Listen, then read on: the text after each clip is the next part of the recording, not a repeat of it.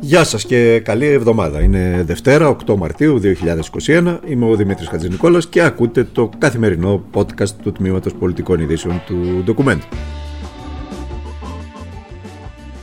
Από χθες, νωρίς το απόγευμα, στη δημόσια σφαίρα συζητάμε τα όσα έγιναν σε μία από τις πιο κεντρικές πλατείες της χώρας, στην πλατεία της Νέας Μύρνης. Εκεί που η πρωτοψάλτη, θυμίζω, τραγούδαγε ότι πηγαίνουν τεκνά και φρικιά και αράζουν και αθλητές. Τα ξέρετε τα υπόλοιπα, τα τραγουδήσαμε κάποια στιγμή όλοι μας. Αν έπρεπε να βάλει κανείς μια σφραγίδα, μια επικεφαλίδα σε όσα συζητάμε σήμερα, έναν τίτλο, αυτή θα ήταν 10 χρόνια μνημόνιο, 10 χρόνια τερατώδη ανεργία, μισθή 580 ευρώ, ένας χρόνος πανδημίας, 5 μήνες συνεχόμενο lockdown, άλλοτε σκληρό και άλλοτε soft, πιο μαλακό, και εσύ να δέρνει του νέους της πλατεία επειδή βγήκαν να ξεσκάσουν. Η αστυνομική βία δεν δικαιολογείται, είμαστε απόλυτοι σε αυτό, δήλωσε ο Υπουργός Προστασίας του Πολίτη, ο κ. Μιχάλης Χρυσοχοίδης, ο πολιτικά υπεύθυνος για όσα συνέβησαν, να θυμίσω. Ο πολιτικός που ψήφισε τα μνημόνια χωρίς να τα διαβάσει και είχε και την πολιτική αφέλεια να το παραδεχτεί, σαν να μην τρέχει τίποτα, σαν να πήγε για καφέ με την παρέα του. Μην τον πιστεύετε, πάνω στη δική του ανοχή ξεσαλώνουν οι ακραίοι στα διάφορα σώματα Δίας, ΜΑΤ και ειδικών φρουρών. Οι ακραίοι της Ελλάς, οι ψηφοφόροι της καταδικασμένης δολοφονικής ναζιστικής οργάνωσης Χρυσής Αυγής, για να θυμίσουμε και τα αποτελέσματα των εκλογών εντός της αστυνομίας, που ήταν ντροπή για την ελληνική αστυνομία και που χτύπησαν όχι καμπάνα, αλλά συναγερμό. Ωστόσο, ουδής δεν πτωήθηκε. Σε μια πάρα πολύ δύσκολη στιγμή για τη χώρα, με πολλαπλές προκλήσεις και τον κόσμο στα όρια του, η κυβέρνηση και το Υπουργείο Προπό κάνουν ό,τι ακριβώς δεν θα έπρεπε να κάνουν. Αν κάποιος στο Μαξίμο έχει πιστέψει ότι με την ένταση πετυχαίνει κάτι, ας το συνοτήσουν παρακαλώ όλοι οι υπόλοιποι, όσοι τέλος πάντων σοβαροί έχουν απομείνει, αν έχουν απομείνει. Όταν ήταν ο, το θύμα που το χτυπούσαν οι αστυνομικοί εδώ, ήσασταν ακριβώς απέναντι και ρωτάγατε γιατί ρε παιδιά τον χτυπάνε. Έτσι, τι σας είπαν. Ναι, έτσι ακριβώς. Και μου είπαν ότι το χτυπάνε γιατί δεν είχε ταυτότητα. Και έτρεξα να δω τι γίνεται. Αυτή που ακούσατε ήταν ε, μια κυρία, αυτόφτη μάρτυρας. Βρισκόταν μπροστά στο ξυλοδαρμό του νεαρού χθες στη Νέα Σμήνη. Την είδαμε και εμείς στα σχετικά βίντεο που κυκλοφόρησαν. Στην κρίση σας τα όσα είπε. Α ακούσουμε όμως και τη συνέχεια είχε πλησιάσει κόσμος να ζητάει εξηγήσεις γιατί επιβλήθηκε πρόστιμο στη συγκεκριμένη οικογένεια. Τι ακριβώς έκανε αυτή η οικογένεια και της επιβλήθηκε πρόστιμο, εσείς; Δηλαδή που ήσασταν εδώ και είδατε, τι ακριβώς έγινε, για ποιο λόγο; Η οικογένεια καθόταν με τα παιδάκια τους, τα παιδάκια τους παίζανε μπροστά και η οικογένεια είχε κάτσει για λίγο στο παγκάκι. Και οι αστυνομικοί τι τους είπαν; Οι αστυνομικοί ζήτησαν βεβαιώσεις, οι άνθρωποι έδειξαν τις βεβαιώσεις μετακίνησης, είχαν τις ταυτότητες, φορούσαν μάσκα και τους επιβλήθηκε πρόστιμο παρόλα αυτά. Μην έχετε αυταπάτες, με πρόσχημα την πανδημία και την ανοιχτή κόντρα που μια χαρά την υποθάλπει η κυβέρνηση με αναρχικές συλλογικότητες θα βάλει το περίφημο νόμος και τάξη μέσα σε κάθε συνοικιακή πλατεία. Στα τραπεζάκια σε ρόλο δευτερεύοντα, αλλά εξίσου σημαντικό θα είναι οι απίθαρχοι πολίτες, που τάχα μου δεν υπακούν στα περιοριστικά μέτρα. Την επικοινωνιακή κάλυψη θα την έχουν φυσικά τα δικά μας τηλεοπτικά κανάλια. Η προσπάθεια να έρθει με κάθε τρόπο και με κάθε μέσο στην επικαιρότητα η υπόθεση Κουφοντίνα είναι απολύτως ενδεικτική για το τι προσπαθεί να κάνει η κυβέρνηση και το κυριότερο κομβικό ρόλο σε αυτό το σχέδιο που πιθανότατα οδηγεί σε εκλογές το ερχόμενο φθινόπωρο.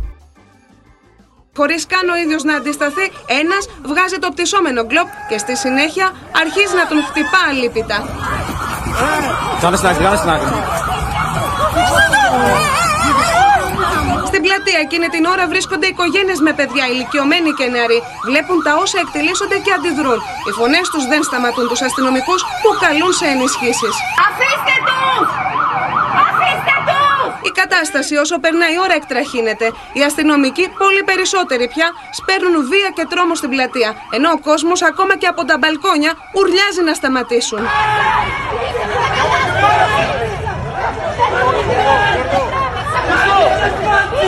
Ο νεαρός φαδάζει από τους πόνους με τους αστυνομικούς απτόητους να τον χτυπούν όπου βρουν, ενώ εκείνος δεν αντιστέκεται.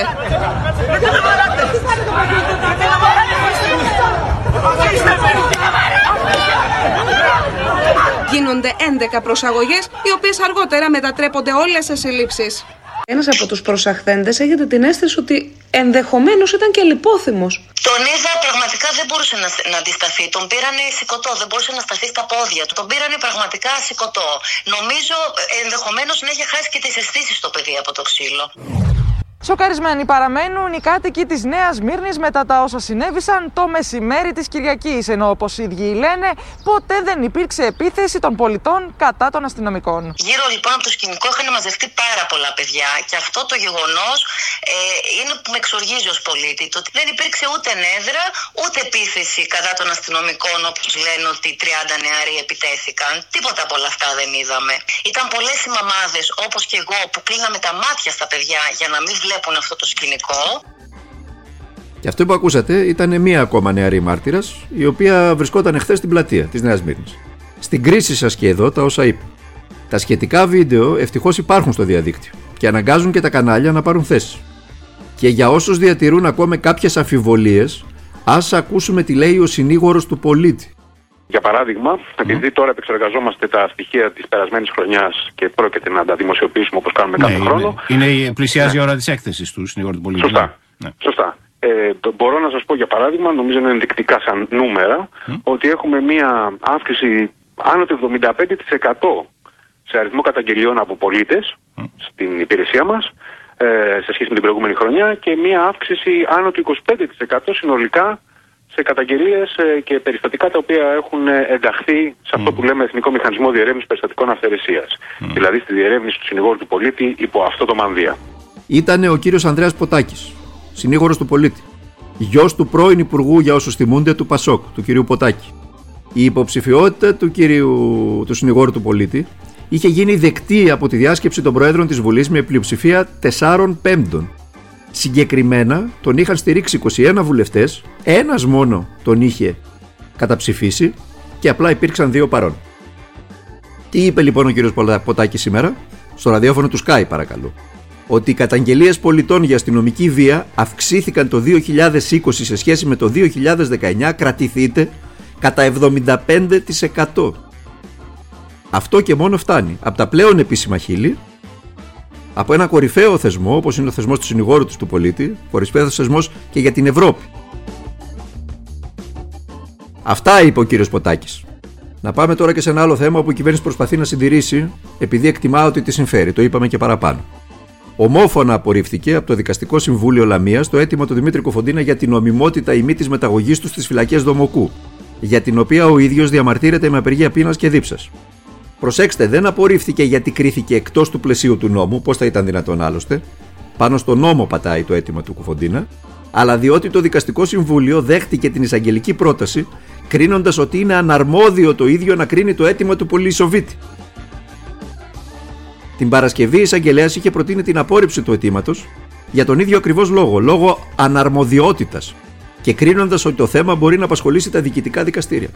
Έτσι, κάπως έτσι, την ώρα που η κυβέρνηση έλεγε, σας το θυμίζω πριν από μερικές μέρες, ότι ο Κουφοντίνας έπρεπε να προσφύγει στη δικαιοσύνη αντί να εκβιάζει, αυτό τον όρο χρησιμοποίησε, με απεργία πείνας, η ίδια η δικαιοσύνη με αποφάσεις της δηλώνει αναρμόδια. Πρόκειται για θέατρο του παραλόγου, κανονικό. Και να τελειώσουμε, σήμερα είναι η Παγκόσμια Μέρα της Γυναίκας. Μας βρίσκει ενώπιον συγκλονιστικών αποκαλύψεων για το ελληνικό μυτού, όπως αυτές που κάναμε και χθες στην εφημερίδα, στο Κυριακάτικο φύλλο του ντοκουμέντο. Με απλά λόγια, για να μην πολυλογούμε σε αυτό το θέμα, δεν πρέπει να υπάρχει γυναίκα, δεν ξέρω αν είναι στον πλανήτη Γη, σίγουρα πάντως είναι στην Ελλάδα, που να μην δέχτηκε με τον έναν ή τον άλλον τρόπο στον εργασιακό της περιβάλλον μια σεξουαλική ενόχληση, η οποία να συνδέεται με τον έναν ή τον άλλον τρόπο με τη συνέχιση ή μη της καριέρας της. Απλά πράγματα για να γνωρίζουμε και πού κοίται το μείζον. Πάντως, σύμφωνα με τον ειδικό εισηγητή του Οργανισμού Ηνωμένων Εθνών, για να τα λέμε και αυτά γιατί αυτά έχουν σημασία, για ζητήματα φτώχειας και ανθρωπίνων δικαιωμάτων, ο ειδικός εισηγητής του ΟΗΕ, τον μεγαλύτερο κίνδυνο να βρεθούν σε καθεστώς φτώχειας στην Ευρώπη τον έχουν οι γυναίκες από ότι οι άντρε.